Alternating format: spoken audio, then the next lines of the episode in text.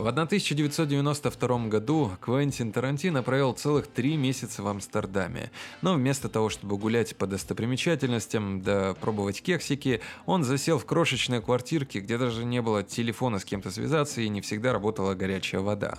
Дело в том, что он работал над сценарием фильма, который просто определенно должен был стать шедевром. И, кстати, стал. Криминальное чтиво сегодня у нас в подкасте. Эти часы были на руке твоего папы, когда его сбили над Ханоем. Его взяли в плен и посадили во вьетнамский лагерь. Он знал, что если бы узкоглазые увидели у него часы, их бы конфисковали, отобрали. Но твой папа считал, что эти часы принадлежат тебе. И он не хотел, чтобы эти косоглазые твари хватали своими немытыми желтыми лапами то, что принадлежит его сыну. Поэтому он нашел место, в котором мог их надежно спрятать. У себя в жопе. Пять долгих лет он носил эти часы в своей жопе. А потом он умер от дизентерии. А часы отдал мне. И я прятал этот угловатый кусок железа в своей жопе еще два года. А потом, через семь лет, меня отпустили к моей семье. И вот сейчас Малыш, я передаю эти часы тебе. В 95 году «Криминальное чтиво» вышло на экраны всех кинотеатров по всему миру и стало самым кассовым фильмом такого рода в истории кино. На его съемку было потрачено всего лишь, по скромным меркам Голливуда, 8,5 миллионов долларов. Сборы превысили 200 миллионов. Вот посчитайте разницу. Фильм спас карьеру Джона Траволты, который тогда 9 лет практически снимался в проходном кино, а, зажег звезды Самуэля Л. Джексона и начинающие актрисы Умы Турман, ну и помог Брюсу Уиллису отвоевать утраченные позиции на аллеях голливудской славы.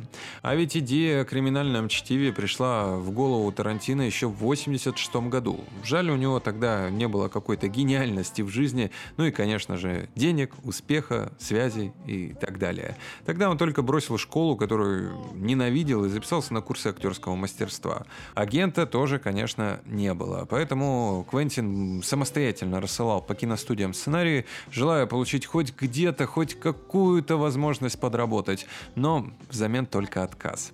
Нацелившийся на большие экраны, Тарантино подрабатывал в малом зале пункта видеопроката. Сидел в окружении кассет с тысячами фильмов и крутил их дни напролет. Именно на работе Тарантино пришла в голову идея реанимировать три распространенных киноклише. Такие, знаете ли, штампы из сотен боевиков – боксер, который должен проиграть в подставном матче, но отказывается это сделать, мафиози, выводящий в свет жену своего босса, да и парочка бандитов, которые должны всех укокошить. Квентин задумал фильм ограбление из трех киноновелл, объединенных общей интригой. Вот и родилось криминальное чтиво. Когда ты орешь, я начинаю нервничать. А когда я нервничаю, я пугаюсь. А когда говнюки пугаются, они начинают палить во что ни попадя. Запомни, Тронешь его, и ты покойник. Ну и расклад. Но я не хочу этого. И ты не хочешь. И умник уж точно этого не хочет. Давайте решать эту проблему. Три с половиной недели Тарантино торчал в доме своей матери, пытаясь написать сценарий криминального чтива, но как бы он ни старался, получились бешеные псы. Это тоже, кстати, интересная история, которую я вам советую послушать в нашем подкасте. Делал его примерно год назад. Э, найдите, в общем, в этом разделе. А пока вернемся к криминальному чтиву. Э, гонорар за бешеных псов составил 50 тысяч долларов, э, но тут фишка не в деньгах. У Тарантино появились связи. Очень многие продюсеры, которые готовы были дать ему ему аванс почти в миллион долларов на съемки следующего проекта. Поэтому «Криминальное чтиво» долго не заставило себя ждать, и в 92 году, почти через год после выхода «Бешеных псов», э, Тарантино улетел в Амстердам за вдохновением э, правильного сценария «Криминального чтива». Конечно, теперь ему не надо было париться насчет денег, он чувствовал себя раскованно, и так уж долго и не пришлось э, париться над новым проектом. Всего два года понадобилось для того, чтобы написать сценарий, снять, и год еще еще, чтобы выпустить на экраны э, кинотеатров по всему миру. Но там отдельная история, о ней чуть позже. Кстати, очень важно отметить, что долго не могли найти продюсера этого фильма. Сценарий переходил э, из рук в руки и попал как-то в компанию Tristar Pictures, которая э, мутужила, скажем так, э, Тарантино с этим сценарием, прося его убрать некоторые сцены, так как они казались ему им слишком жесткими. И Тарантино на отрез отказывался, в итоге просто послал их и искал дальше кого-то, кто готов заняться таким фильмом. И слава богу, богу, подвернулась удача. Сейчас уже опальный, но не менее легендарный, чем Tristar Pictures, э, совладелец компании Miramax Харви Вайнштейн тогда взялся за эту работу. Читая сценарий, он каждую главу практически звонил Тарантино и говорил, а зачем ты сделал так? Да как это возможно? В общем, он был в таком восторге, что э, посвятил всего себя э, следующему проекту Тарантино. Вайнштейн шел на уступки во всем. То же самое и с Ума Турман. Ее никто практически не знал, и Тарантино предложил ей роль. Даже сама она хотела отказаться от нее, потому что, ну, сами понимаете, она только приехала сниматься в Голливуде, а тут предлагают роль еще и с изнасилованием каким-то, в каком-то мало кому знакомом фильме, мало кого э, знакомого какого-то режиссера, незначимого. Но вот все как вышло. Она номинировалась на Оскар в итоге и э, стала одной из самых популярных актрис Голливуда. Вот Марселос Уоллес, он какой? Чего? Ты из какой страны? Чего? Чего? Про такую страну я не слышал. Там говорят по-английски. Чего? По-английски, засранец, говорить умеешь? Да. Значит, ты меня понял. Да, да. Тогда опиши мне Марселоса Уоллеса. Какой он? Чего? Я? Скажи еще раз чего. Скажи еще раз чего, я тебя прошу. Я молю тебя, ублюдок. Еще раз скажи долбаное чего. Он, он черный. Еще. Он лысый. Он на сучку похож? Чего? Он похож на грязную давалку. Нет. Так за что же ты хотел его отыметь? Хотел. Нет, хотел. Нет, ты пытался, Брэд. Ты пытался его трахнуть. А Марселос Уоллес не любит, когда его трахает кто-то, кроме миссис Уоллес. Конечно, стоит рассказать и о вложениях в этот фильм.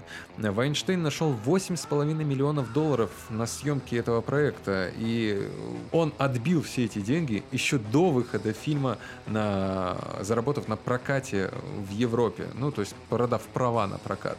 Очень много фактов, интересных историй по поводу съемок этого фильма, что э, Ума Турман боялась э, сцены танца э, с Траволтой, потому что тот умел танцевать, а она нет. Она сильно сомневалась в песне, которую выбрал Тарантино, и говорил, да ты сейчас все испортишь, такой ведь фильм идет, а ты что творишь?